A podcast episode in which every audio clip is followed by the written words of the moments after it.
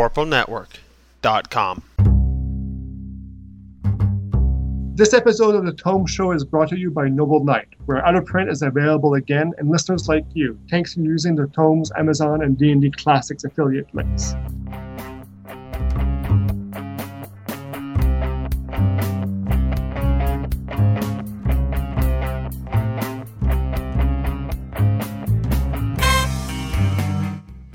Welcome to the book club.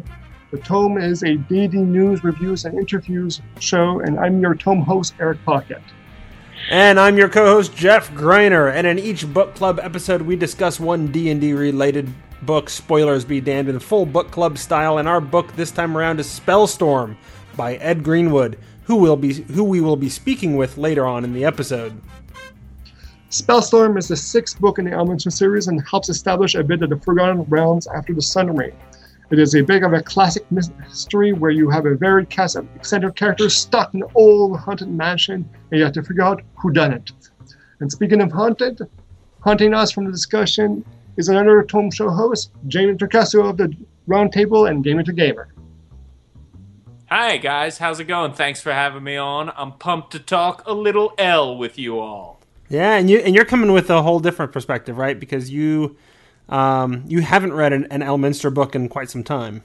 Yes, yeah. In fact, I can't even remember the last one I read, but it was uh, I was not yet legally an adult. Oh wow! So, yeah. Well, before we hop into the discussion, we should remind everybody about our great sponsor, Noble Knight. They are a brick and mortar game store and an online game store as well. They specialize in out of print products and also carry the latest and greatest. Our pick for this episode is Betrayal at House on the Hill. This is a board game that is di- different every time you play, and it deals with a classic haunted house mystery, not exactly like the story of Spellstorm, but not entirely different in its conceits. Check it out over at Noble Knight for $10 off the retail price and be sure to tell them that the Tome Show sent you. Hello! Hello, citizens! Oh, thank goodness! Adventurers! We need a noble knight! Perhaps you can slay the beast of retail and reap the promises of riches. Riches? Yes! Great prices, out of print games, the latest releases, and a magic box that converts all of your old loot into cash or new loot. But why? Fantastic! I'll do it!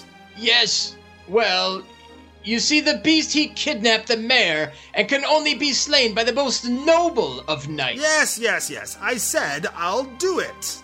Yes, the thing is, I was talking to her. What? Fear not, kind citizen. The noble knight will save the day, rescue the lord in distress, and liberate all that loot anyway only possible at Noble Knight. If you'd like to get your hands on Noble Knight's loot, head over to thetomeshow.com and click on the link in the show notes for this episode.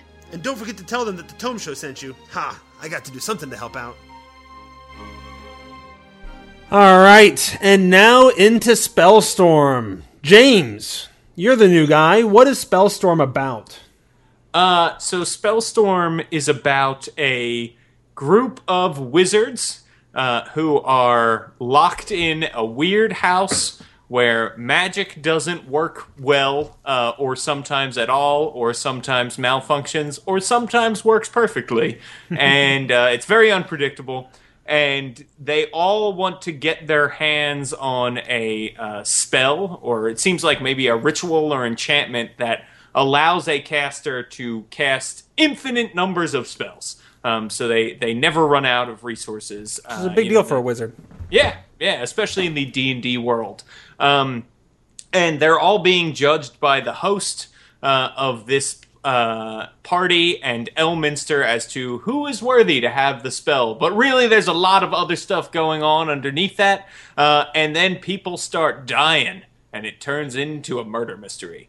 Um, it, it, I really, uh, I thought it was cool to, especially after reading so many Drizzt books and everything, uh, that this story was kind of all contained to one location for the most part, mm. and and uh, pretty much one point of view for the most part too.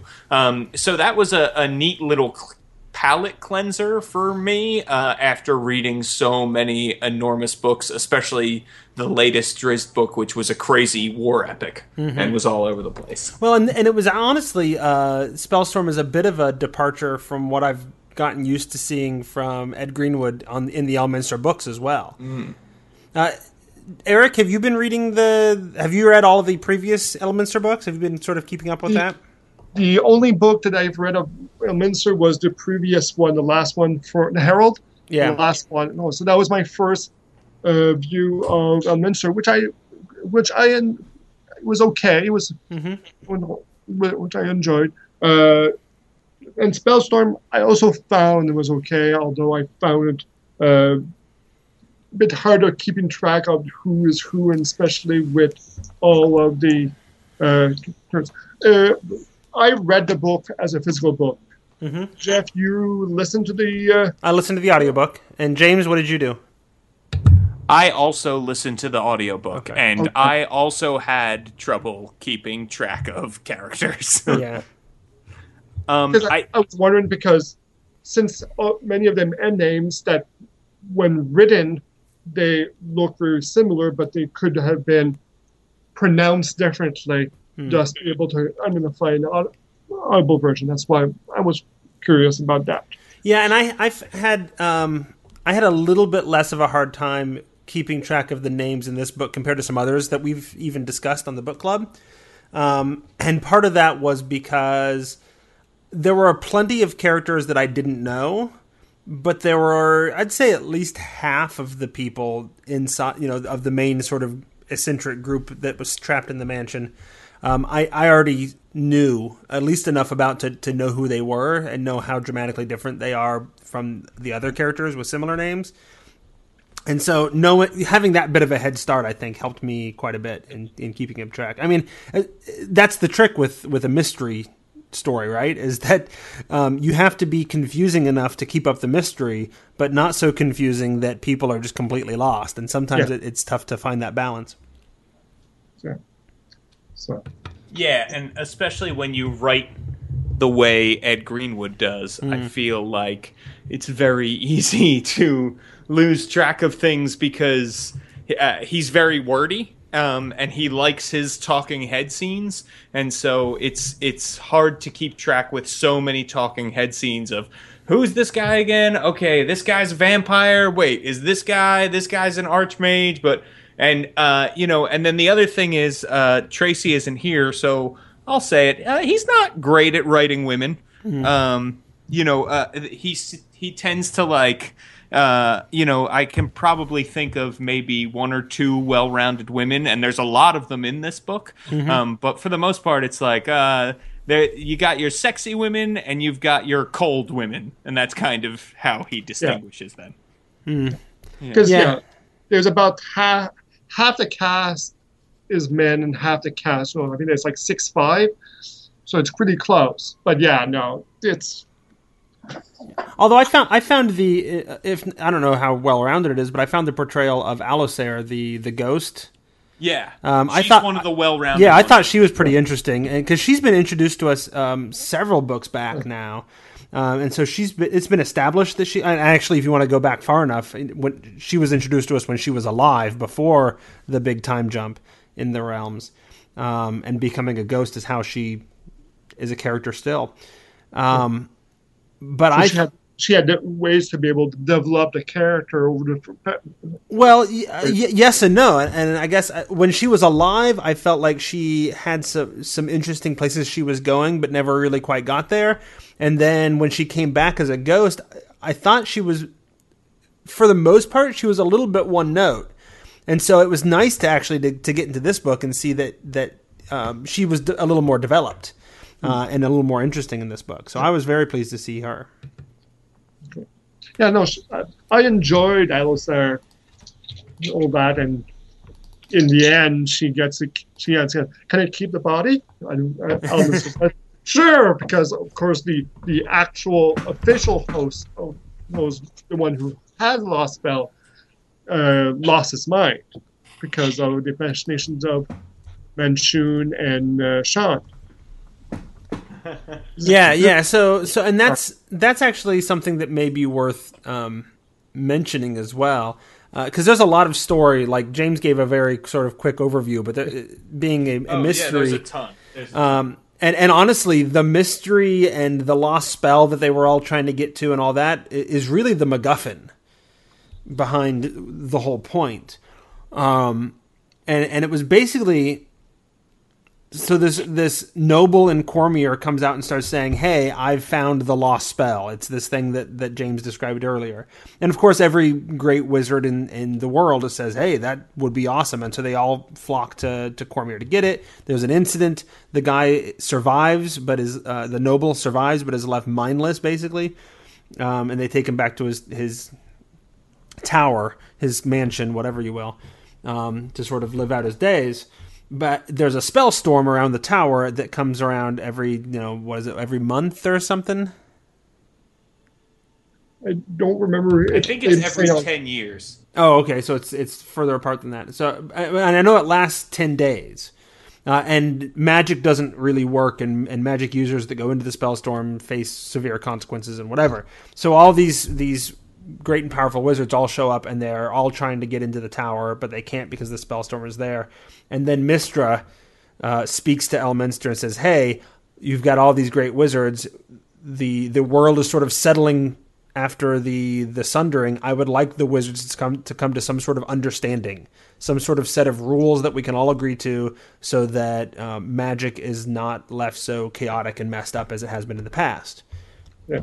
Uh, oh, and by the way, um, Manshoon has this thing inside of his chest that he shouldn't have. Can you tear it out of him at some point? Yeah. You know, you know, and so that's re- so the the lost spell is really just sort of um, Mystra and Elminster's conceit to get all these wizards together, so that Elminster can sort of try to guide them towards having some conversation about what, what they keep calling an accord, right? Reach an accord about how magic will, will how how we will deal with magic going forward. Yeah, this is an Archmage conference. Right.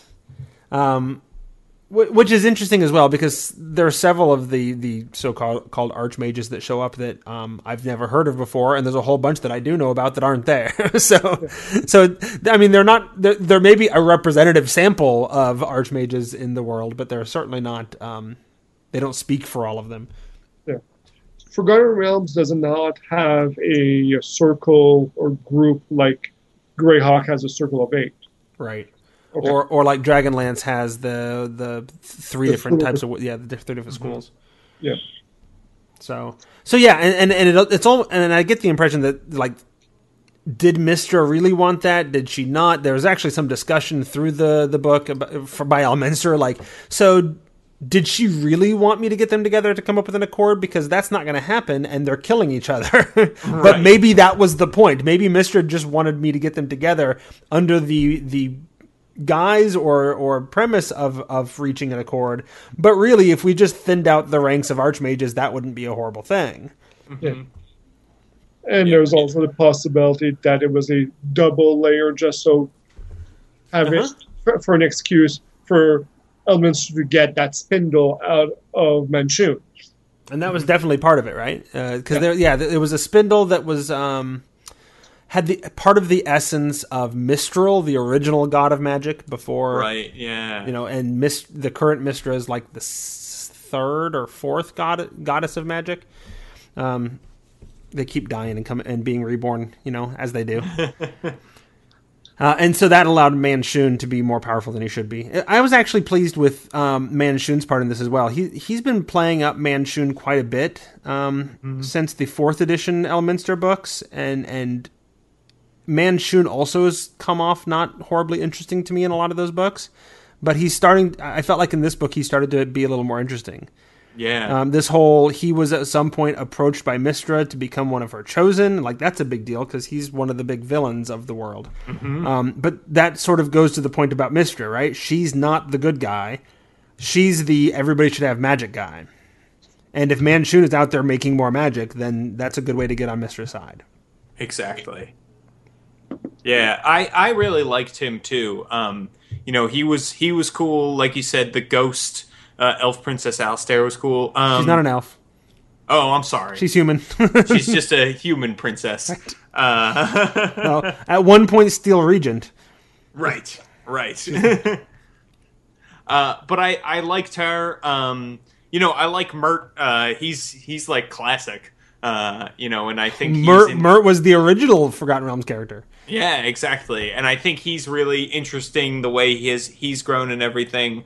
Um, and one thing I thought was strange is that every time someone dies in this book, every time there's like a big like, oh no, this person is dead, it's kind of shrugged off. Oh yeah, um, which was was fun. Like it made it kind of feel like fun and light, like a fun light murder mystery, as opposed to mm-hmm. like a serious heavy thing.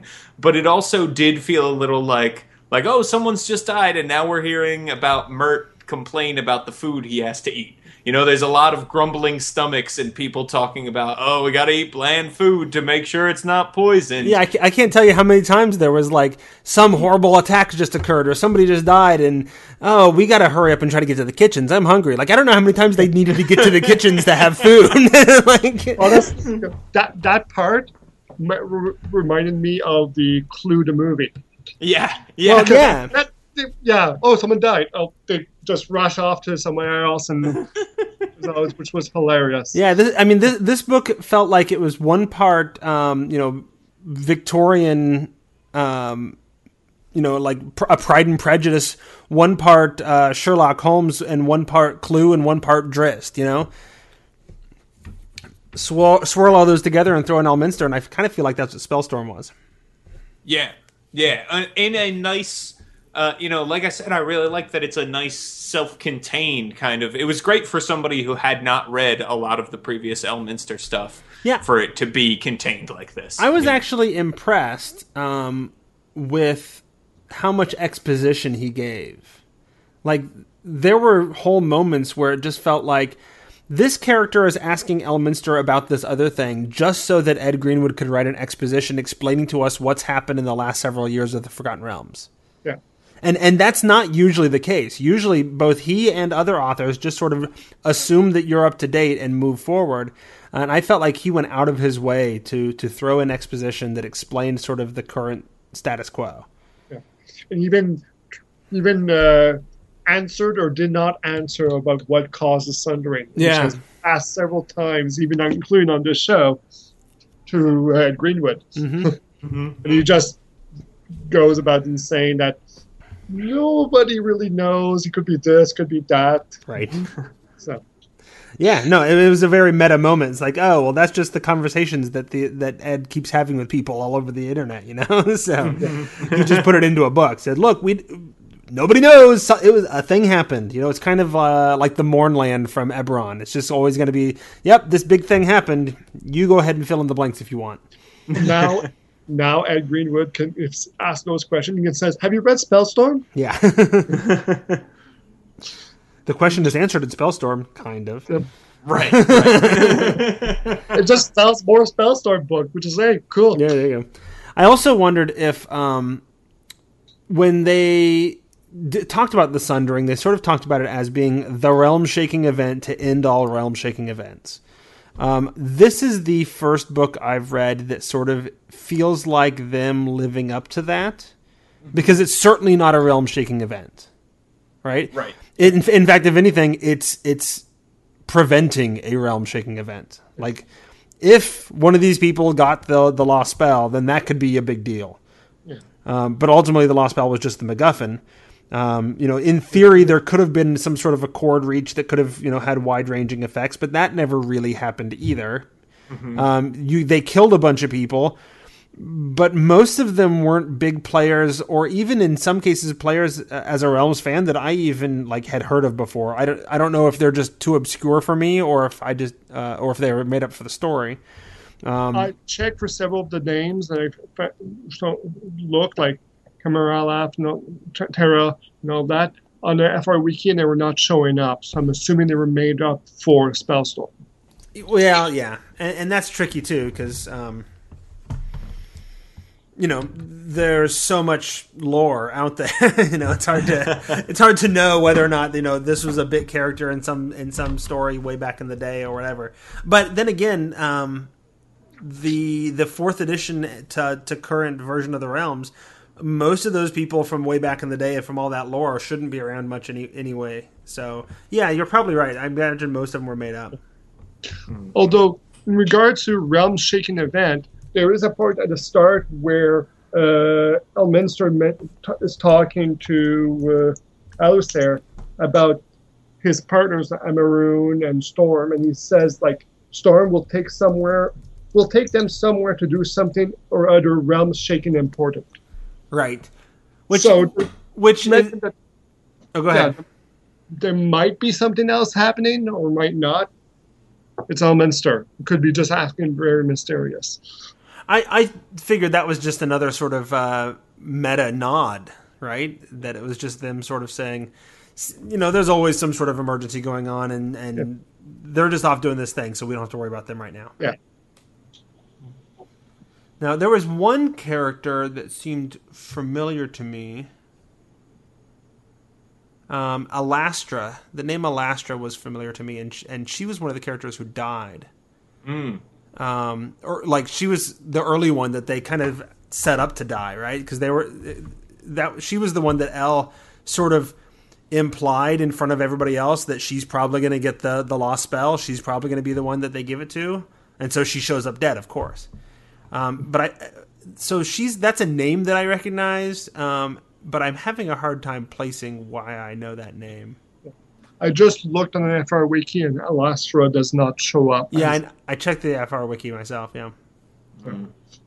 So either she is you're familiar from somebody else, else or she hasn't showed up yet to the wiki. Which is, I mean, either one is possible.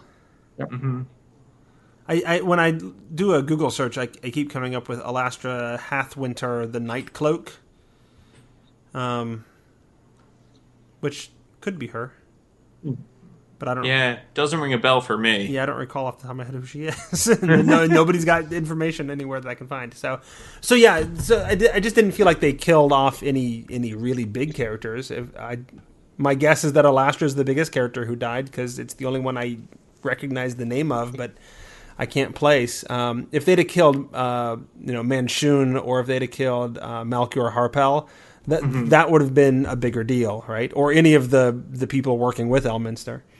Yeah. But Yeah. hasn't Manshoon died several times already? It's something he does. Yeah.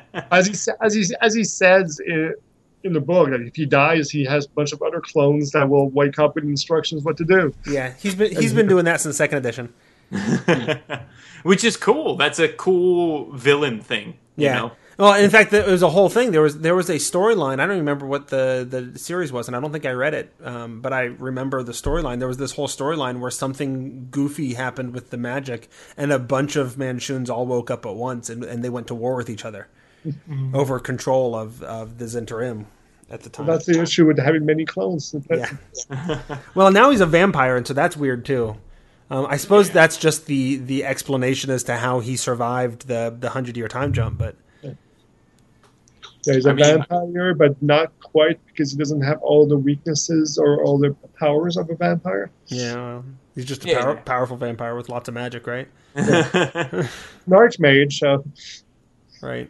Yeah, I mean, it seems like uh, Ed Greenwood is happy to, and he can do this as the creator of the realms, right? He seems happy to bend the rules of D and D to suit the story, uh, which is great. Um, you know, I, I think that's a that's a great way to read something. All of that being said, I will say when when this book right doesn't feel like playing D and D um, because one because Elminster is just so powerful and the things that he does are are things that kind of a character would never do um, you know or at least not until 20th level. Well, and, and and if I can interrupt for a moment, oh sure go um, he makes a point that through the previous novel, he has sort of surpassed everybody. Like if people Right. complained about Elminster being the superhero of the realms and that's why they don't like playing in it, he certainly hasn't fixed that because now he's l- running around like, you know, you're all great archmages, but I'm above that now. I'm a weave master. I don't even have to worry about all that. I can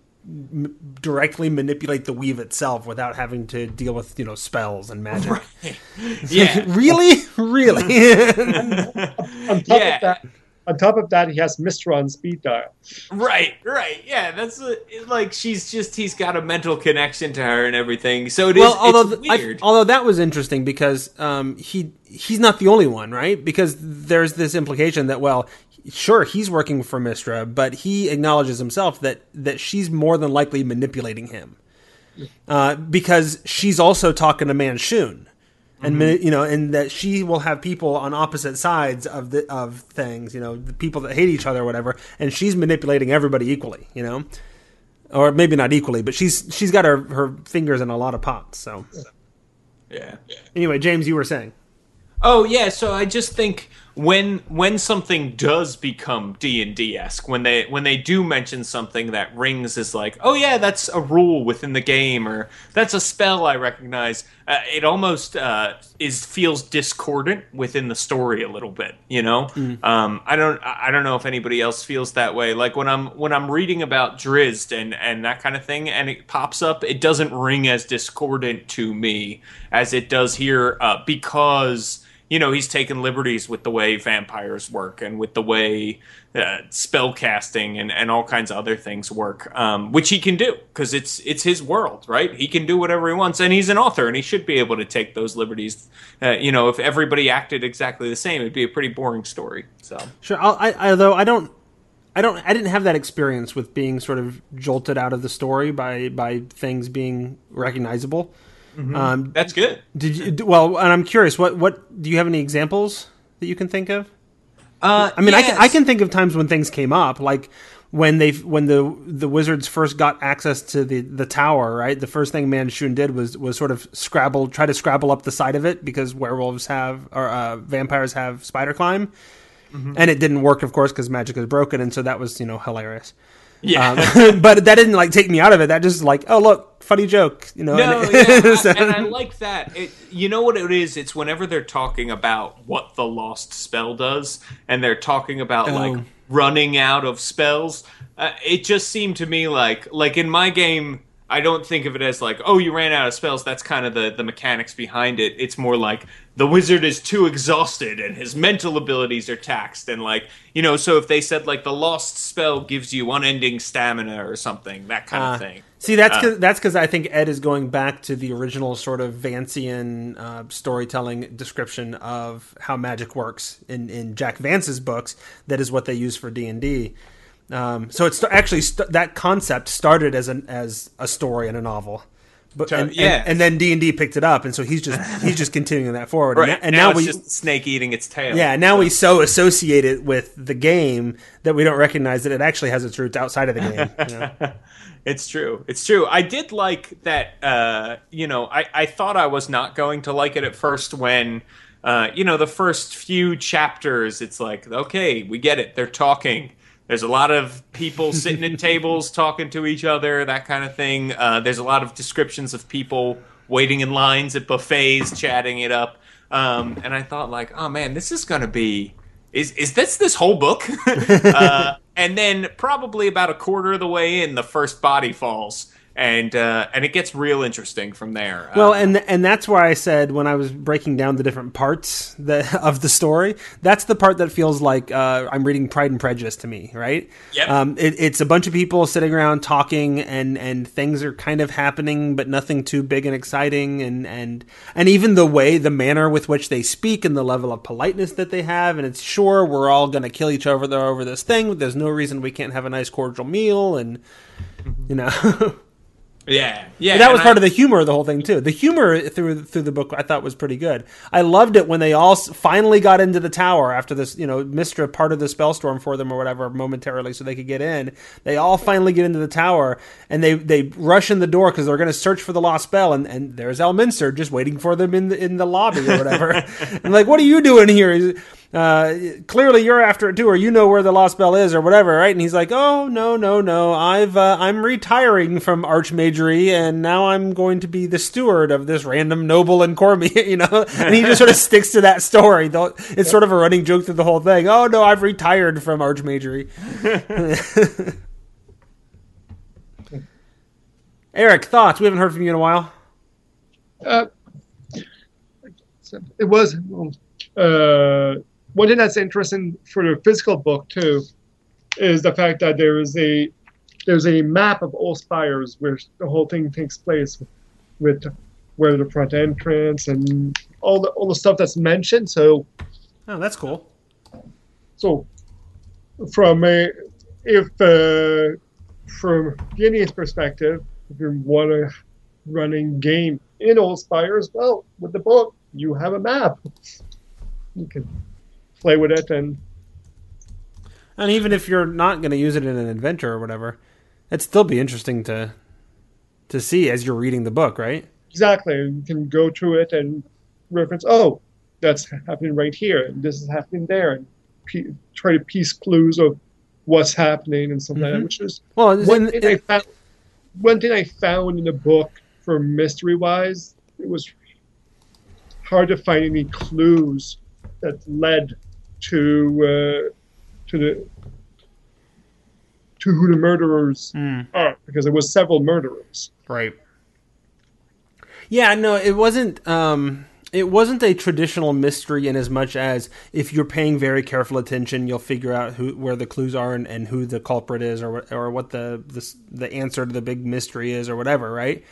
Um, you just sort of have to sit back and watch it all unfold. Um, Yeah. And So- some are obvious, and some are less obvious, and some happen on camera, and some don't.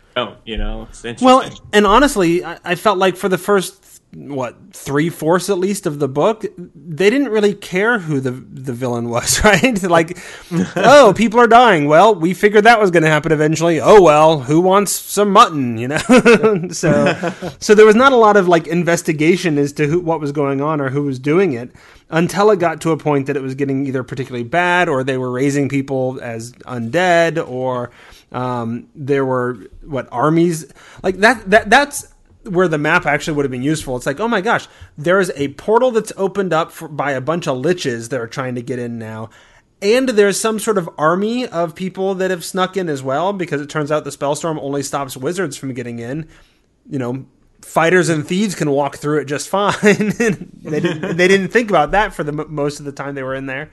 Um, and and meanwhile they're just they're still running around the whole place. And it's like how how big is this place that there's like an army of people running around inside. And they're just like avoiding them. Like, oh, let's figure out if we can get to the kitchen without bumping into these guys, you know? so, So looking at the map, it's a pretty huge place. is it? Okay.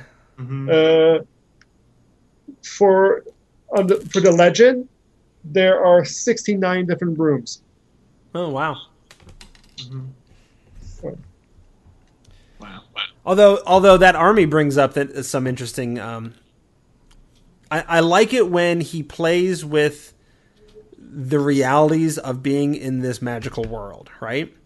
Um, because we oftentimes take that for granted. Like the world is different. The realms isn't Earth, right? It's not our world, and and people are used to that. So the things that we think of as being fantastic is sort of everyday life. Uh, and so when the army shows up and they're like, uh, and Manshoon is able to completely like confuse them. Hey, don't worry about it. I'm really this guy that you're here to serve. I've shapeshifted for a reason. Just believe me, right? And and that's a very real possibility that they have to then go with, right? He, he's he's able to confuse them and convince them that he's actually their master, shapeshifted into Manshoon. And so I like when they when they acknowledge the re, the that reality and the the basic assumptions of life are different. Um, you know that they're not surprised. No, nobody would. Why would you change into? You know that's so unusual or rare for people to, to change into each other. Hmm, not when your employer is an archmage. Yeah, that's true. Yeah, that's a good point. All right, we're thirty minutes in. We've still got an interview with Ed Greenwood. Any last thoughts on Spellstorm? Uh, you know, overall, uh, I was glad that I jumped into this book. I think it's a pretty decent book, actually. If you need to jump on somewhere in the Elminster series and you've been curious, it gives you a great look at Elminster. It gives you a great look at how Ed Greenwood likes to write, I think. Um, but it's also a small, self-contained story. Uh, it the characters are a little hard to keep track of, but it's a lot of fun. I had a lot of fun reading this book. Like you said, Jeff, it's funny. It it reminded me of Clue quite a bit, uh, especially at the end when they're breaking it all down about how and then this happened and then this and then this. You know, so um, uh, and, it d- certainly they sets things and, up. and they do break it all down. You know, that's one of the things I really liked. The exposition that explains sort of the world uh, and and the current sort of status quo and the sundering and all that, but also like they break it all down. Like, oh, there's this big mystery, and let me tell you exactly how it happened, without necessarily just saying, hey, let me tell you exactly how it happened, right? right. Um, I, I like getting to the end and being have and knowing what happened and not feeling stupid for not have, being able to figure it out. Exactly. Exactly. Yeah, and it's you almost you get the feeling Ed Greenwood wrote the book to write that scene. Almost that he was like, I'm going to have a lot of fun with this, and it's great. It's great. Yeah. No, it was a fun, silly run through of a most yeah felt a lot like Clue and then Wild Zany running around, crazy stuff happening in this big huge keep. Mm-hmm. Those- And Alusair gets now has a male body that she's control about in the in the, in the real world, rather than just being a ghost. But she still has her ghost powers. She's going to use it to to show all the nobles of Cormyr how nobles should behave, right? Isn't that the idea? Yes. Yeah. So Lord, so Lord Halot is still exists and is going to be showing the true way of being Cormyrean. Right. Because I'm sure that'll work. Yes. Nobles of Cormyr are well known for uh, learning their lessons and, and straightening up their their path. yes. No, I found this book to be. Um, it, it's weird because on one hand, it is really not indicative of a typical D and D story, of a typical Elminster Ed Greenwood story. Uh, the writing style is very much Ed Greenwood, but the the story is much smaller in scope, as James mentioned. Um, and so on, on some hand, it's just a very different story than what you expect when you go into a D&D book. On the other hand, I really enjoyed it. I think it's one of my favorite Elminster books. Um, if nothing else, because things, I felt like things were very clear and I understood everything that, that happened by the end. Uh, and I, that, I haven't always felt that way with an Elminster book before. There are some times when I get to the end of it, it's like, wait a minute, so so what happened here or where's that it's going or how did that occur because he keeps so many moving parts and you got so many unreliable different unreliable narrators that sometimes i think there's just parts that you miss and you never find out. But because he kept one narrator throughout pretty much the whole thing and went out of his way to give some of that exposition and explanation i felt like i was on board and i knew what was going on. Uh, and and it was fun and it was funny.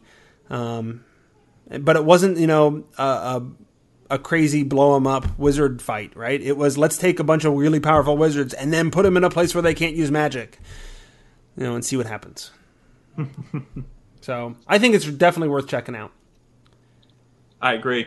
All right, then I guess we're done talking about it, and we're gonna toss it on over to Eric and Jeff. That's me and and this guy uh, talking to Ed Greenwood. We are here now with Ed Greenwood, creator of the realms and author of Spellstorm. Welcome back, Ed. Hi, thank you. So, Ed, our traditional sort of opening question when we talk to authors is uh, Spellstorm. As concrete or esoteric as you want to be, what is it about? Spellstorm is a country house murder mystery set in the Forgotten Realms. So, like the board game Clue for American game fans, and like all of those murder mysteries in which somebody's stuck in a stately home in the countryside and the weather has come in, the fog or something, and nobody can enter or leave, so the murderer has to be one of us. Dun, dun, dun, dun. For all the murder mystery reading fans, that's the sort of book this is. Except that's not all it is, because it's set in the realms, it's after the Herald, it's, therefore it's after most of the sundering has played out. It's set in rural Cormyr, all sorts of powerful wizards, including Elminster. No revelation there. But a lot of blasts from the past people like Malchor Harpell and people like that. And then, of course, a lot of people who aren't wizards, like, well, Mirt and a certain ghost of a certain princess and other people are all together in this mansion trying to get along. And the spellstorm of the title is a storm that means if you walk out into it, you can stride right through it. But if you happen to be an arcane spellcaster, in other words, somebody who has the art, magic, you will probably be feeble minded by the spellstorm. And after this is sort of demonstrated, uh, people uh, want to stay put. The spellstorm is really the the device that keeps them all put uh, stay staying put without hurling spells at each other the whole time. Yeah, because they can't trust their spells. The spells go random, or they go wrong, um, or they boomerang, or they they harm them. So they are going to use them only in absolute desperation. In other words, they are going to have to behave like normal people, ha ha, and get along with all these other people in this crumbling old house that this crazy noble lured them all to. Quite legitimately, he thought he had the lost spell, and he was going to auction it to the highest bidder because he's in need of funds, which is why the house is crumbling. But things go wrong, as things have a way of doing in, mm-hmm. in Realms novels. and there you go. That's it in a nutshell. That's the capsule. But it's not. I'm not really worried about um, solving a murder mystery, and I'm not really worried about sending armies marching across the realms. I'm interested in exploring what it is like to be a powerful wizard who suddenly can't rely on their power. And there are a lot of important people here, or self important people, one of the two, who are part of power groups in the realms, and we learn a lot of things in passing. Mm-hmm. Yeah, and, and uh, just so you know, this is a book club episode. We are assuming anybody listening uh, has either read the book or does not care about spoilers. So so feel okay. free to to go as crazy as you want. Um, and and ultimately, the the lost spell itself is really the MacGuffin to bring all these these wizards together, um, and that Mystra has another plan. Um, yes. But it is ambiguous. Like she tells Elminster this is the plan, um, but by the way, also do this other thing, get the spindle out of Manshoon, and you know, partway through it, Elminster's like, well, yeah, that's what she told me, but maybe that's just what I needed to know. you know, is, is, it possible she just wanted them all killed off or wanted them all to kill each other or whatever? Uh, so what, what, what is Mystra trying to do here? I, it is difficult for any mortal to know for sure what game a deity is playing. Luckily, we have you, and you're yeah. not just any mortal. okay, well, um, from my estimation, what Mystra wants to do here is she's trying to take the first steps. She knows it's an almost impossible game, okay? Um, to make these people who are arrogant, who have are survivors, all of them, who are well, some powerful. of them more so than others, right? Well, yeah, okay, book, but I mean, to get here this long, they are the sort of people that we call, in quotation marks, survivors, as in they do what they need to do to stay alive and come out on top uh, their scruples have largely been laid by the wayside years, sometimes centuries ago, and they're powerful in their art. And she wants them to try and start to get along with each other rather than fighting all the time. And she wants to make or break. In other words, the people who will start to, quote, behave themselves, you know, to take this from a modern real world small c Christian It'd be nice if you behaved yourself. You know, the, way that in earlier generations, disapproving school marms and um, teachers would say to people, um, they will survive. And if they don't, well, better off dead anyway, as, as she, in her estimation, because she is looking at the realms ahead and the fact that there have been far too many swaggering, overblown, using magic as a great big stick and of course, that's always been the thing about the realms from the very beginning of, of it of it as a setting before there was a, a D&D game. It is um, it was a high magic world from the beginning, but it was a the reason I wanted it high magic is something that came along later in Larry Niven's uh, "The Magic Goes Away."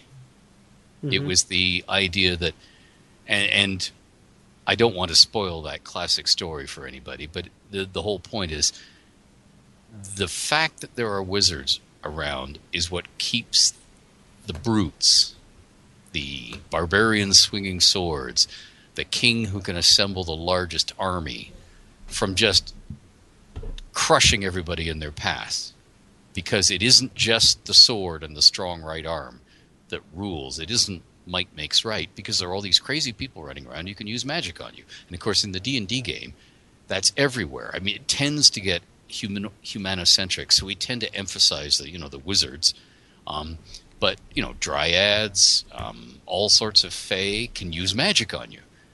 Dragons you know the counterpoint of the the rock bottom of the game counterpoint to the humans can use powerful magic. So it's sort of like no there's this countervailing force against the, the brute and the sword, the, the, the crushing boot of the tyrant.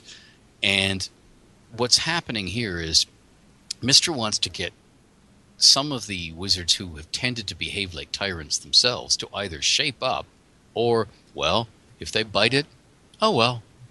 No loss because they were becoming more of a problem than anything.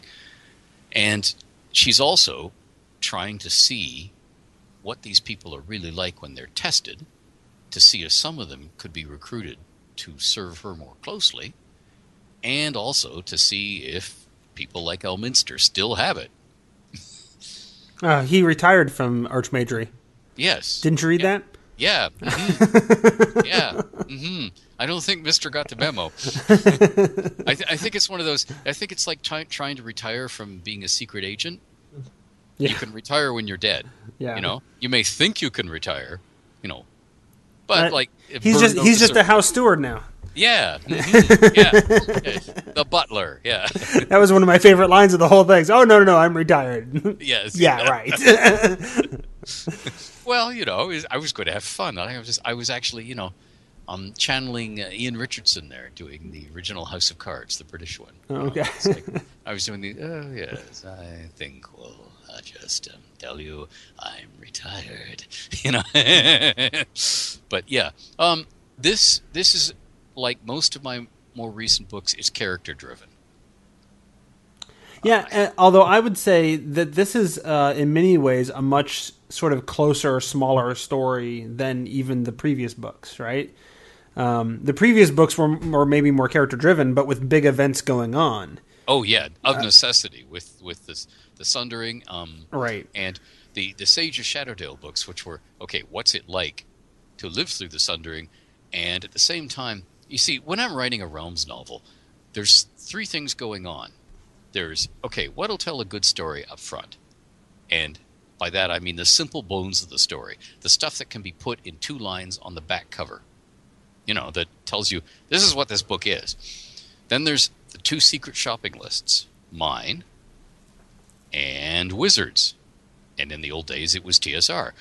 And the secret shopping list is okay, here are the things we need you to mention or cover or check, um, name check or whatever in this book, Ed. You know, you need to tell us what the Zhentarim are doing in this area. We need to check in with Manshoon or whatever, you know. Was that sort of the, where the exposition? In, I mean, there was a lot of exposition in this story, just sort of catching us up to date, sort of as to where things were, and, and a- asking the question, "What caused the sundering?" You sort of had, that meta conversation.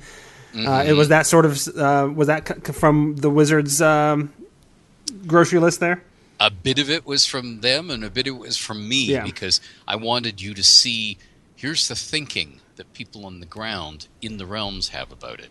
They may- you remember when you're when you're hearing these conversations, some of those people might be lying or they might be mistaken. Right. It might just be their way of seeing it. In the same way that so, two or three different people, particularly two or three people of a different political bent, can see the same incident and interpret it completely differently. You know, like one person can say, "Oh, what a what a marvelous peacemaker! That that should get the Nobel Prize," and another person say, "What a weakling! He gave in to the you know foreign powers or whatever." You know, and they're seeing this the exact same thing happen. They're just reacting differently to it. Well, in the same way, there are some things here that you have to take with a, a heaping teaspoonful of salt. Because, as we may later learn, in other realms novels or adventures, perhaps written by other people, maybe some of these things either were mistaken or they turned out differently. You know, you can go into things with the shining motives and not see the unforeseen consequences down the road of something.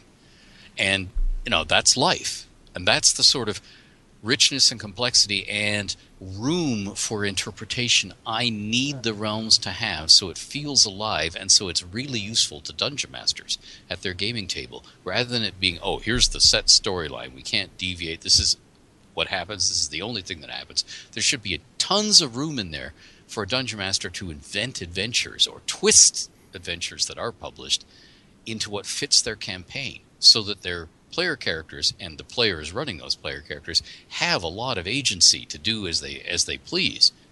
You know, you you can play through Rage of Dragons or or one of the later storylines, and you can do all sorts of things that aren't sort of in the straight ahead script of the square jawed noble hero, particularly the square jawed noble hero who just goes, "Oh, follow carrot, hit carrot with big stick, ah, new enemy, hit." You know, Yeah, there's- and, and, and you so you keep that amb- ambiguity, and that's one of the strengths of the realms as a campaign world. One of the criticisms people on it uh, oftentimes have of the realms is that there's these characters that act as superheroes, right? And Elminster is, of course, uh, usually towards the top of that list. Uh, and I don't know that he's less of a superhero now that he's what he referred to as a weave master, right? It, it now it's like he's he's more powerful than all other archmages a- anywhere. He is and he isn't. What he's super powerful in is fighting against other wizards. He's like the original Incantatrix. Remember when I came up with a character class, the Incantatrix? They are super good against other wizards because they can pull the rug out from underneath them because they're using the weave. But using the weave is like calling on the natural forces of the world that are rushing around us constantly. And it really is, you know, using an elephant gun on a mosquito at times. and it's also everything has consequences. You know, the old, old saying, which I've had come out of Elminster's mouth a time or two, but has come out of the mouth of Gandalf, of Merlin, and, and you know, the essence of being a wizard is knowing when not to use your power, when not to do, because the youngsters they hurl fireballs and you know this, that, and the other thing, and lightning bolts, and they don't care about the consequences. And the older you get, and the more you see, the more you realize that you shouldn't hurl that fireball if you can all help not to. And of course, that's some of what we see in this in Spellstorm. Some of the people inside that mansion are sort of biting their tongues and holding their fire, you know, and keeping their powder dry because they can think, oh, I might need that later. And I don't want people to know I can do that. And, oh, well, it might not be a good idea to do this. And what if I'm mistaken? It's the old dilemma. If you have the death penalty and you hang people right and left, how many innocent people do you want to kill? Because there will be a time when you realize, oh, we killed an innocent person. Well, you can't unhang them. Yes, in D and D, you can probably raise them from the dead, but that's another thing. But I mean, in the same way, um, there are consequences to everything, and there's a lot of backpedaling. To those people who say that you know Minster's a superhero, I would say, oh, you can play any character and any non-player character and any monster any way you want in your campaign. But you know, if you were asking me how to roleplay Elminster, I'd say you're playing him wrong if he's a superhero. He he should be largely unknown and unseen by the average citizen, and he should be the completely annoying old man Yeah. who could do whimsical things. Um, um, Nicol Williamson's portrayal of Merlin in the movie Excalibur is a perfect example because you know that scene at the beginning where Arthur pulls the sword from the stone. He says, "Merlin, who's Merlin?"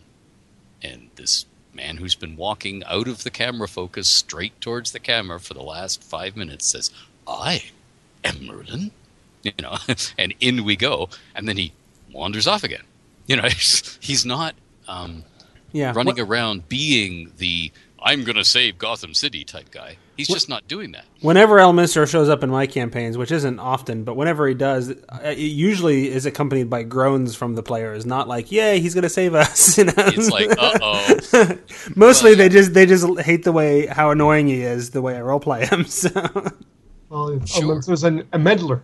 yeah, Yes, he is. And in the in the home realm campaign, he quite often was the um, last ditch dungeon master save the asses of stupid players.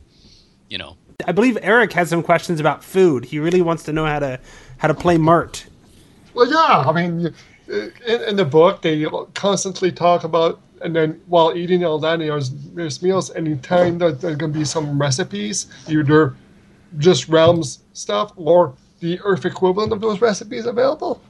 Uh, yes, there's a lot of um, unpublished Realms lore, um, including entire recipes um, that I, I have worked on for years, and there will probably be they'll probably be sneaking out somehow. For some reason, um, the folks at Wizards seem to have an aversion to publishing my recipes. I used to sneak some of them into those various web columns, and those were always the columns that the editor said, "Nah, I think we won't run this one." It was like, you guys don't, you know, and because I'd say things like, you know, it's not really dragon, substitute pork or whatever, you know. Um, so they would they would work as recipes. I think they were afraid, you know, somebody would poison themselves somewhere in the world, and you know they get blamed. Um, But people yeah, people publish cookbooks like that's not not a thing. You know? yeah, So- yeah, it's it, it- yeah, it's it, it's happened before, Right. Maybe even twice, you know. Um, and, and in fact, I, I can still remember. I'm old enough to remember when the Joy of Cooking had all the squirrel recipes in it. Yum, yeah, squirrel on a stick. Um, squirrel on a coat hanger because they were metal in those days. And you, oh, never mind. Let me not go there. But yeah, I, I do in fact work out the cuisine and always have done because I had players in my home realms campaign who actually liked to make some of the stuff. We had long play sessions up at my cottage twice a year, and then they would, um, or rather on two days a year, and they would cook some of the realms dishes, and we'd sit around all day eating and playing.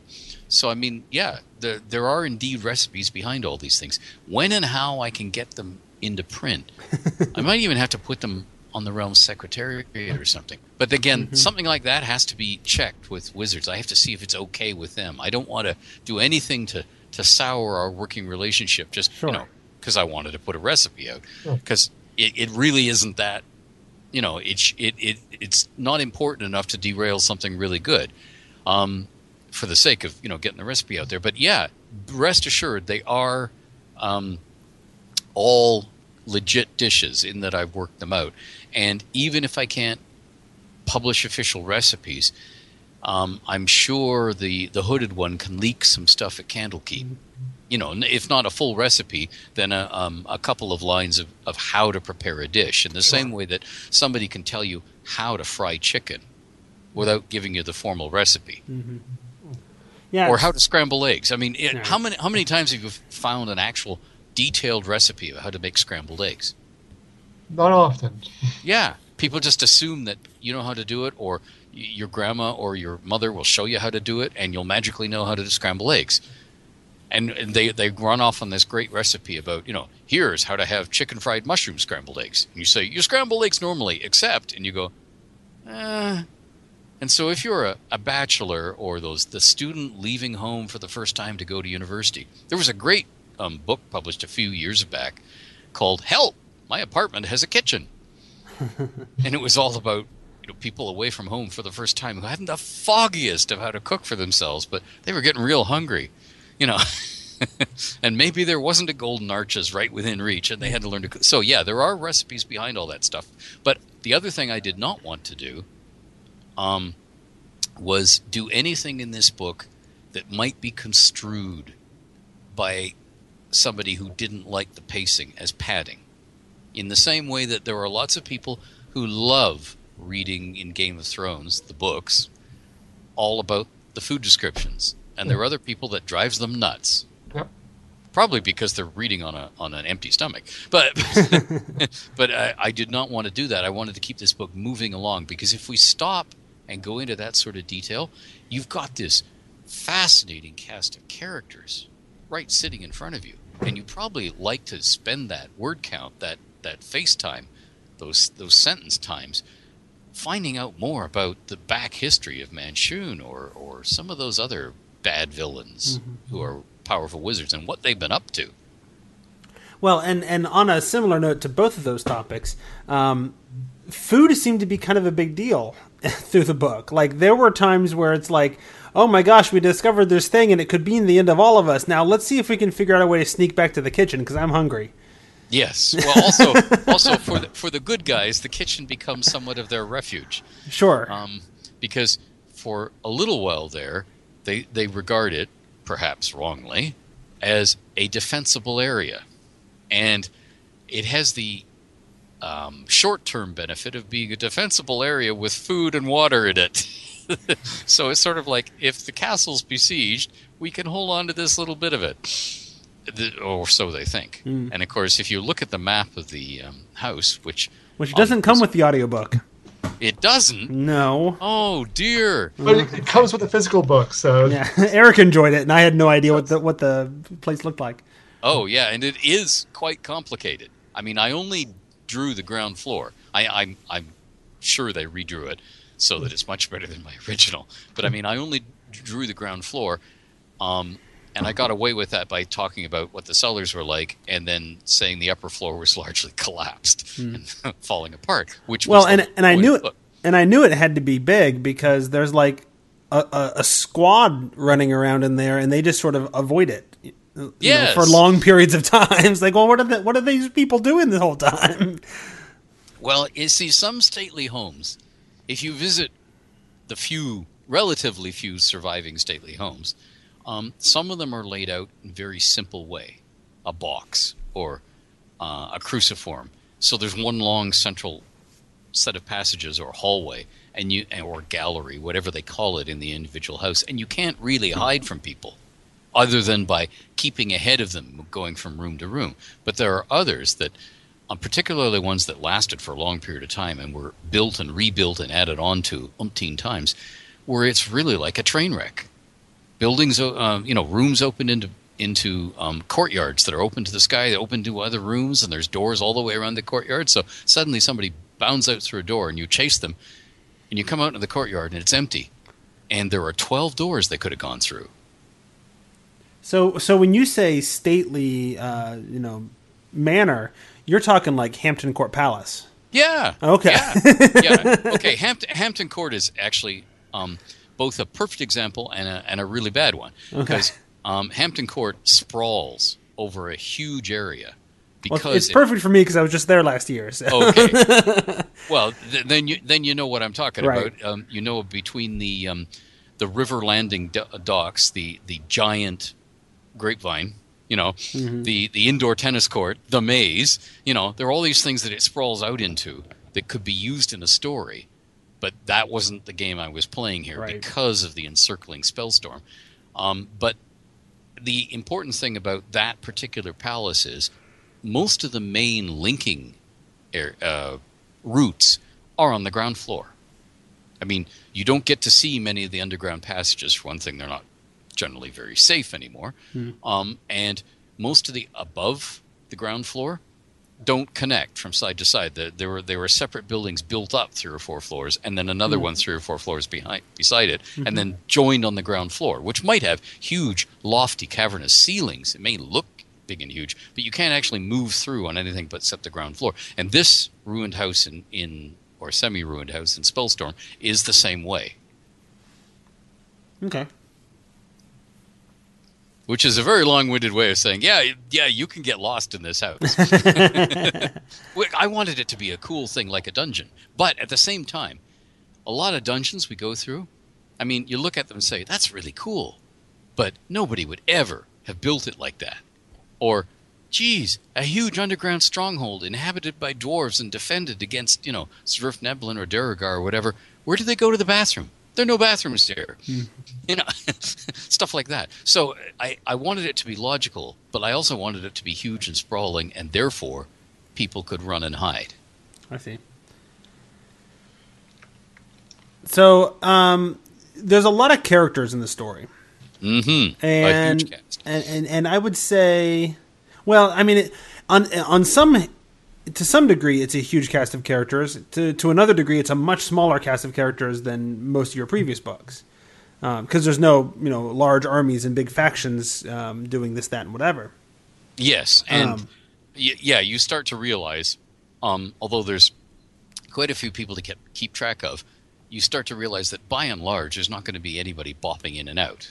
You Right. know, no door is going to open and somebody you've never seen before, or servant number 546 is not going to step in and say, "My lord, there seems to have been a murder next door." Right. You know, because there's just nobody else in the house.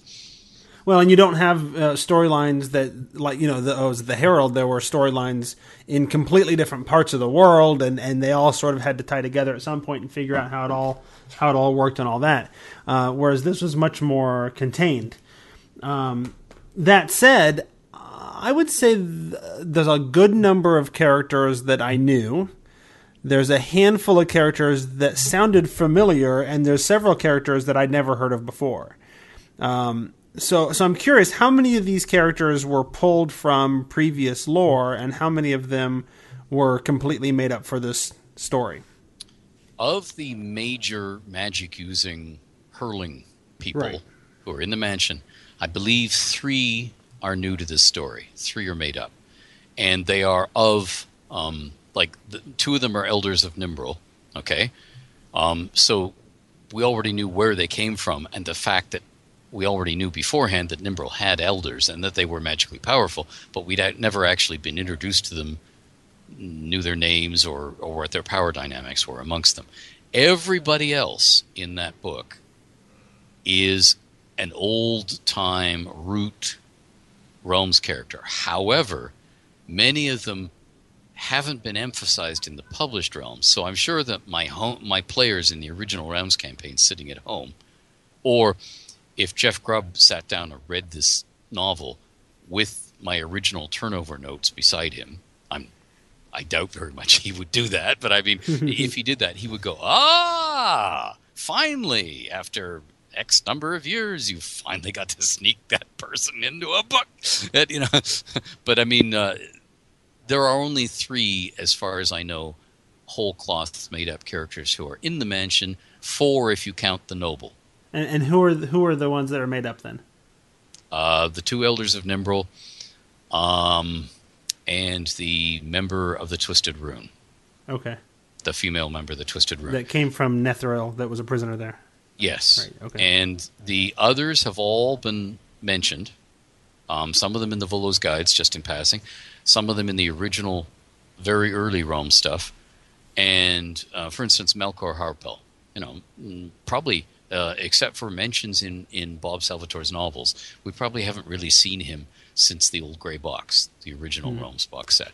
But he's one of the So- ones I knew, right? Because of Bob's books. Yeah, yeah, and and that's the thing. I these are these are by and large all characters I created, and almost all long, long ago. In fact, I think everybody in the book is a character I created initially, but I mean, some of them haven't been picked up and used for 30, 40 years. And that was deliberate. I wanted to ground the book in the old uh, as well as having new stuff happening because it's sort of like each new Realms book of this sort is not stepping into the past. It's the latest. This is what's going on right now in the Realms. But at the same time, because we had a hundred year jump and we had a dislocation, we had lots of things change. We have a lot of people who are Realms fans who would, whatever happened to, or can you tell me what? Um, we were just sort of left hanging with that. And of course, that's the very thing that we don't have the time, space, word count to fill in Sure. for every single character. But if we can hint at things or give them something they can use to say, ah, okay, I get it.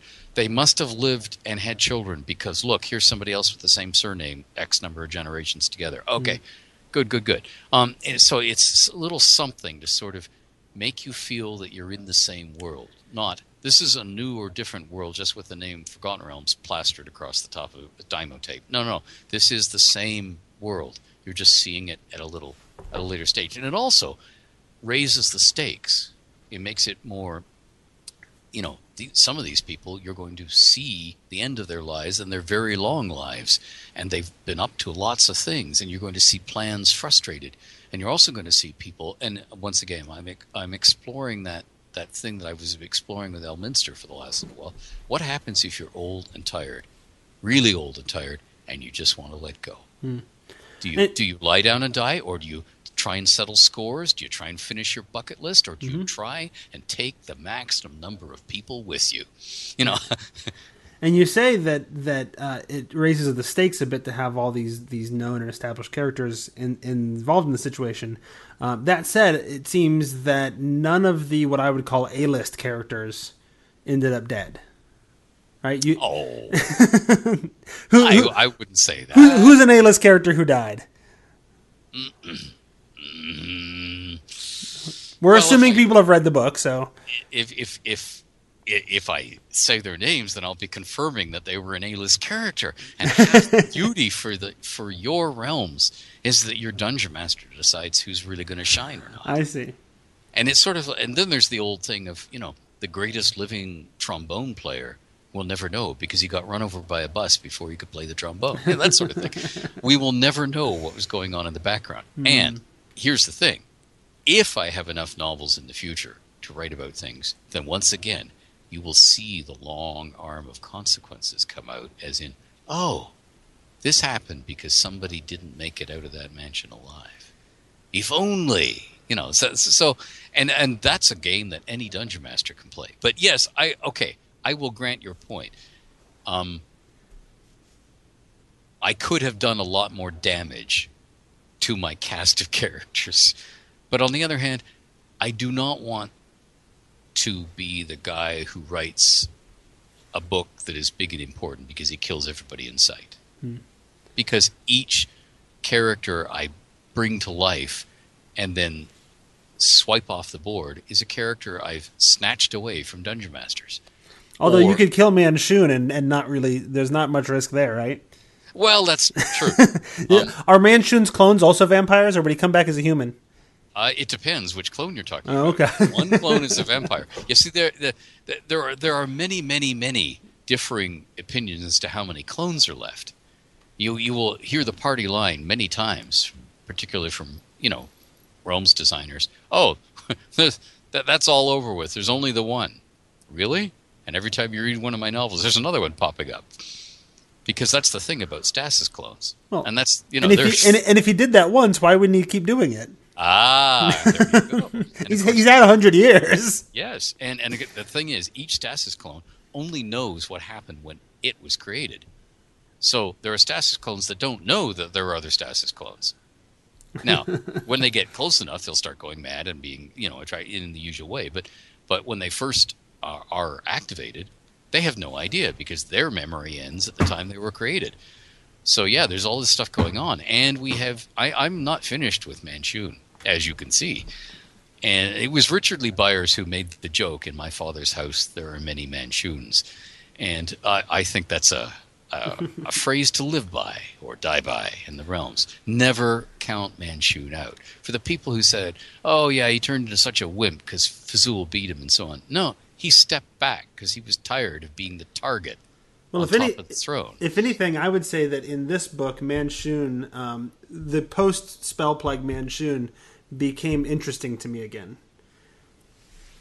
because he you got to see more sides of him than the mustache twirling Yeah, goat.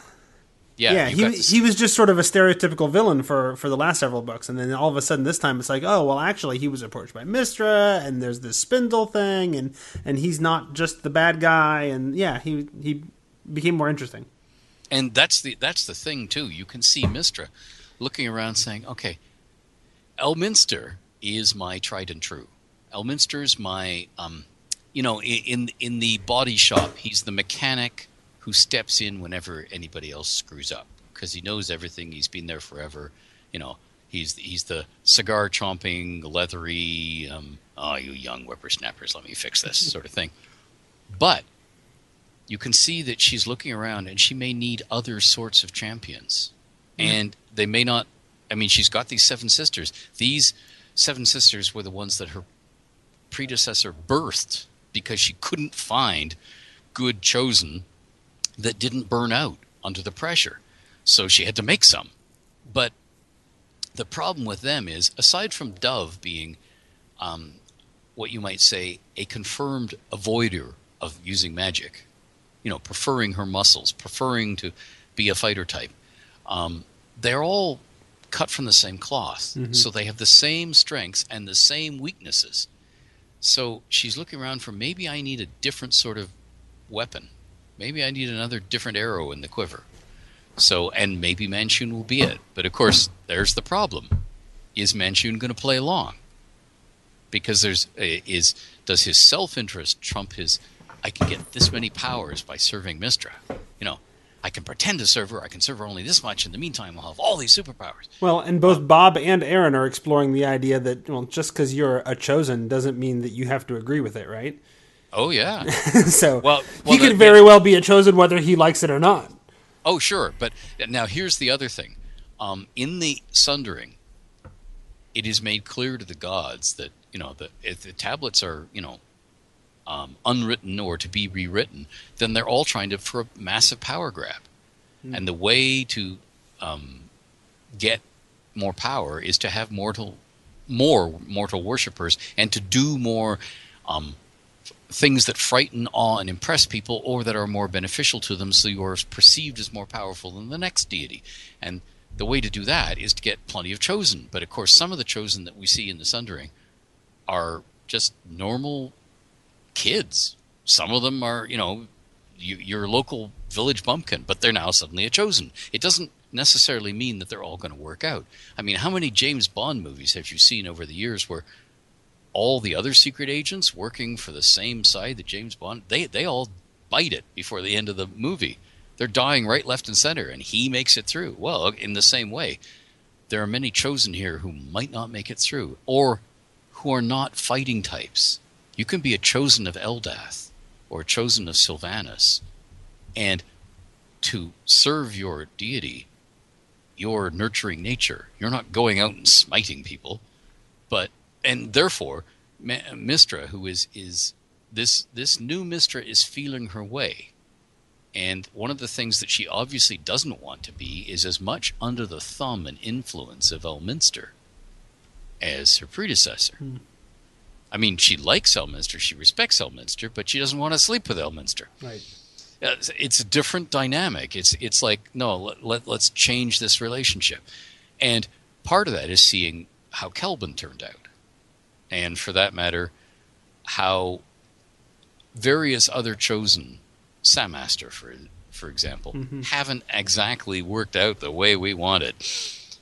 So she's trying different things, and there, you can be, you can serve Mystra without being a chosen per se.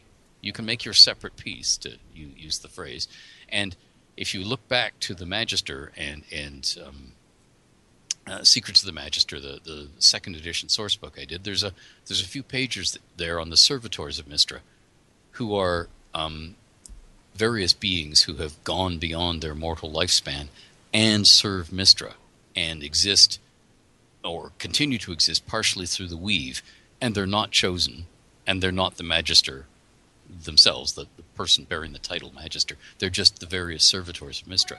Some of those have survived. So there could be other ways to serve Mystra, and that's the other thing. I- because I I do want to get away from people thinking that everybody has a chosen. Chosen are superhero champions, and therefore your player characters cannot be, become the the mightiest or do things unless they become chosen or kill off all the chosen. Because that to me is like uh, that that stunts a role playing campaign so terribly to to be measuring yourself against these these weird chosen because the chosen to become a chosen might be a curse. It might ruin your life. And it might force you to do all sorts of things you don't want to do. And it might not be heroic at all, depending on who you were chosen of. And depending on eh, if you were chosen of Moander or Talona, let's go around and give people diseases. You'd be like that, that character from the DC Comics, Infectious Lass. you know, it, it, it, it might not be the, the classical hero. And that's something, again, I want to explore all this stuff in the books because it's it's exploring what it is to be an adventurer. Well, I have monopolized most of your time in this conversation. I want to give Eric a chance to uh, to ask anything that he might have before we uh, need to to part ways. So, Eric, did you have anything else? Eric, ask me anything. Yes. You said you, you said on Twitter anything, right? Yeah, no, well, I've already asked my question, and also, also you dealt a bit when you were talking about the old spires. You talked a bit about more your inspiration about it. So those were two things I was interested about. Yeah, and by the way, for Old Spires, um, I did not. That is not the floor plan of any real stately home.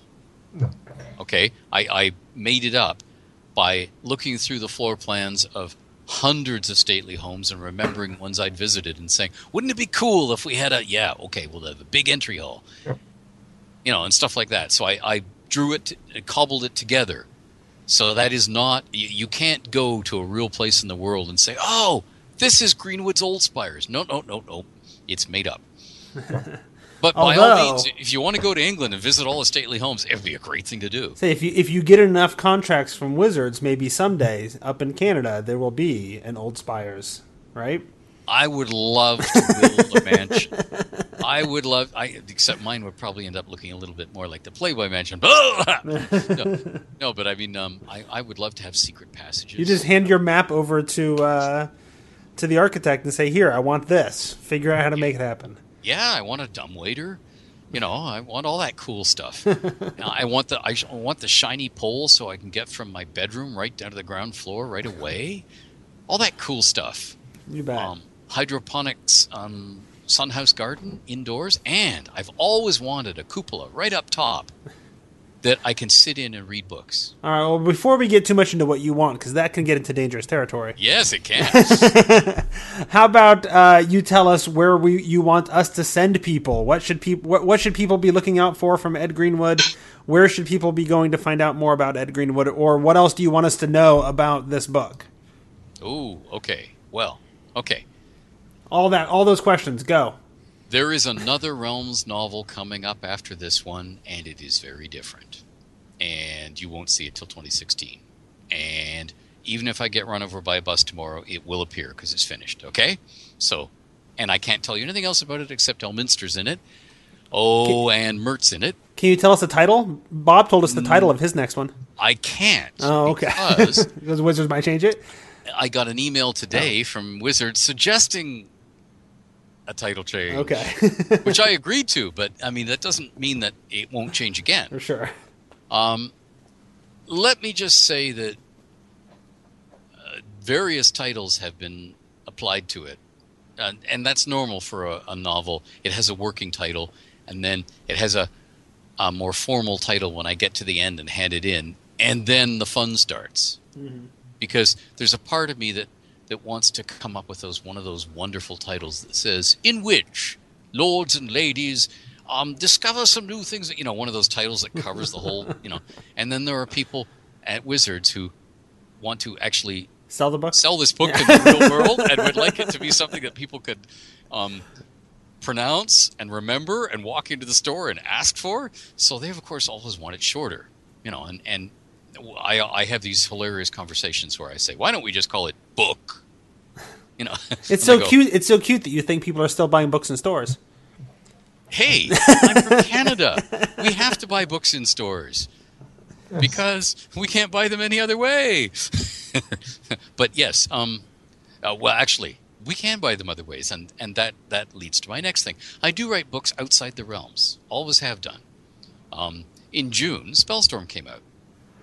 The same week, my first steampunk novel came out from Tor called The Iron Assassin. Completely different. Okay? A fun gas lamp fantasy, a romp. Okay? So if you want your airships and your twirling mustaches, The Iron Assassin.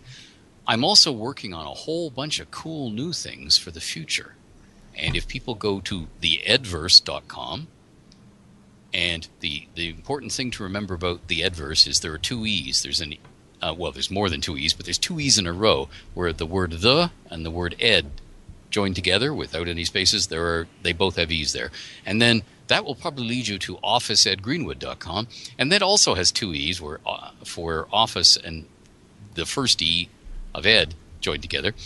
Um, so if you're doing those, they will both lead you to some of my grand new projects, which are all about tons and tons of books and games in new settings. And there are a lot of people coming aboard to have fun with me in those settings, and I can't really say anything else at this time. Besides, I don't want to rain, rain on the parade of Spellstorm, which is, you know, another chance to romp in the realms. But one of the things that um, folks should know is that I created the Forgotten Realms when I was very young. I was a little kid in short pants. And I've been writing about the realms ever since. And I'm now 56 years old, which means although I've been really busy with a day job in the real world and writing about the realms and answering everybody's realms lore questions and, and designing games for the realms, that means I've had lots and lots of years, over 50 years, of going, oh, I've got this other cute idea. It's about a haunted baseball team. That can't go in the realms. Okay, I'll just jot it down here and spike it. And stuff has been building up for all those years. Other cool ideas I'd like to get to sometime. And the other thing is, um, as I watch my grave rush towards me, you know, it's easy when you're 20 years old to think you mo- you're going to live forever. I mean, you know you won't because, you know, one of the things that usually happens when you're young is you attend a lot of family funerals and you know people don't live forever, but you sort of think, ah, it doesn't apply to me. It's a long way off yet. But as you get older, you start to think, ah, it's not so far away anymore. Well, that means I want to get some of my pet projects done before I go. As in, I don't want to have never ever even started them. I want to get them going. And they, some of them may fall flat in their faces. Some of them may not be popular. Uh, never mind. They're things I want to do, and they're also things I want to explore as a writer. So I can try different styles. I can write in different settings. It isn't always the same old, same old. And you may have noticed um, over the past two years, I've been um, I've practically become the living stretch goal for Kickstarters. and a lot of those things haven't been game stuffs so much as they've been short stories set in all sorts of different worlds science fictional, fantasy, horror, pulp. I'm trying everything because I want a, chance to spread my wings and write everything. And that's some of the stuff you'll see coming up. So remember, theedverse.com, which will lead you to office at greenwood.com and will lead you to all sorts of cool other things. But that does not mean I am saying goodbye to the realms. Realms forever! And, and all those other, you know, ale, beer, and light wines for all. A chicken in every basket. And uh, are we going to see um, audiobooks of the the new things that are coming out? Oh, yes. Okay. Oh, yes. And um, audiobooks with, I'm hoping, a I'm- global reach. Okay, because I'm a doctoral student these days, and if I can't get it in audio, I probably don't have time to read it. So, Oh, well. Okay. You see, here's what you have to do. You have to become. I, I, I hate to say this to you. Please don't take it personally. You have to become the George W. Bush of students. Oh, I don't read anything that's handed to me. Remember that? but but yeah, yes. uh, Do listen to the dulcet tones. That I would. And and the one thing I, I'm probably going to regret is that I'm probably not going to have time to record all of my audiobooks myself because mm. I would love to, because that's something I I love doing the funny voices and I love doing the narration. I've always said love- you should do the the realms ones too, but you- I should. I keep suggesting that to wizards, and somehow it's always somebody else. Hmm. And and and sometimes I, I just cringe because there there was one book in which the narrator called the goddess of magic Maestra all the way through. Ah, you know, eh, but but no. I, um, I have also had my Outside the Realms books in the past, you know, my, my Glurta novels and uh, the Dark Lord series, done by um, Blackstone Audio and Brilliance, respectively. And they hired very good character actors who, who called me up and read through every single character name and word that they weren't sure of for me to say back to them over the phone while they were recording it so they could get everything right. And I'm having listened to some of those, I think the reader's in very good hands. You know, so uh, the one thing I've started to learn is I can't be everywhere and I can't do everything. And that's actually something I started to learn way back in 1986 when the realms fell into TSR's hands and everybody started working on it. I can't be everywhere and do everything. And if you're a gamer of a certain age, like my age, you remember acutely that one of the horrible drawbacks that Gary Gygax was facing is that he couldn't. He was the bottleneck. Right. We kept waiting for the Dungeon Master's Guide. And Then we were waiting for Castle Greyhawk because he couldn't run the company, come up with all these cool new things, and write the products he wanted to write to bring Greyhawk to us. And in the same way, um, that was a potential problem, which of course was overcome when everybody pitched in on the realms. So I was no longer the bottleneck. And I don't want to become that again. And that's one of the reasons why I, you probably won't hear me doing all my own audiobooks because I could spend 24 hours a day just doing that. And I do have, you know, a life and a real world job. And I, I, can hear a, a chopper, a medical chopper coming overhead. So obviously somebody else is having a real life at the moment. Um, so, I mean, that, that I'm acutely aware that I can't treat fans that way. We some things can be kept hanging, but you don't want to keep people waiting too long, and you know, waiting in frustration. That, as I said earlier, at some point we all die, and presumably when I die, um, my voice will fall silent rather abruptly. But I do not want my settings to fall silent because everybody who's become a fan of the realms or of any of the other um, settings I've come up with, Castlemorn or or they don't want it to end just because I'm not there. So we have to keep things going. So that's one of the reasons I'm trying to kick off all this new stuff and get it rolling. And the the beauty of the new projects is, like the realms, there are a lot of other people working on them with me. So if I'm busy or if I'm sidelined or if I'm gone from the scene, don't worry, there are other voices carrying on. So you get nobody snatches the world away from you. Very good. Well, we've heard all about it, and if people want to check it out, they can go over to theedverse.com, uh, and that'll link you over from the menu there to to the office of Ed Greenwood and find out all about all those things, right? Yes, yes. Very it will be fun. It will be cool. And by the way, if you like mysteries and you don't know anything about the realms, Spellstorm still works. If you like fantasy stories and you don't really know anything about the realms, don't worry. Spellstorm still works. there you go. So people should check out Spellstorm, is what you're saying. Yeah, yeah, because hey, you know, um, it's it's never there's no there are so many good realms novels. You shouldn't miss any one of them. Mine, um, mine are just one of them. I always tell everybody to rush out and read Erin's new novel, you know, because that's what I'm waiting to read. But yeah, you shouldn't miss Spellstorm. If you think, oh, I don't want to read another thing about Elminster, don't worry. There's lots of other people getting killed in this book. Oh, Very good, very good. Well, Ed, thank you for coming on once again, and we will be sure to, to talk to you again when uh, Mystery Book of the Future of 2016 comes out, huh? Oh yes, and oh boy, there's some fun scenes in that book. I had so much fun writing that, and I can't tell you. About, oh, I okay. Let me just drop one more tidbit. Okay. In that book, there are some iconic D and D monsters. There you go. That was Okay. a real spoiler. Orcs. Got it.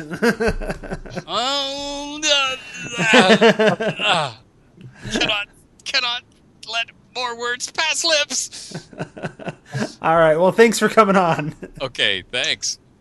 And that's the end of this episode of Tome Show Book Club. I want to say thank you to James Introcaso for joining us. Thank you, James. Thank you for having me on, guys. This was a blast. People can find more of James over at worldbuilderblog.me as well as on the Roundtable and Gamer to Gamer on this here podcast feed. I also want to thank Ed Greenwood for joining us, and you can find out more from him over at, uh, was it the edverse.com now? Uh, and of course, we want to thank Noble Knight and our listeners for using the affiliate links at Amazon and D&D Classics for helping make this show possible. We would like to hear from you. You can contact us through email at atomeshow at gmail.com or through our biz line at 919-BIZ-TONE. That's B-I-Z-T-O-M-E. Oh, Zed. Zed! And you can find show notes from this show and other great Tome Show shows over at thetomeshow.com. That is our thoughts on Spellstorm. We will be back next month reading Grendel by John Gardner. Until then, keep turning the page, Tomites.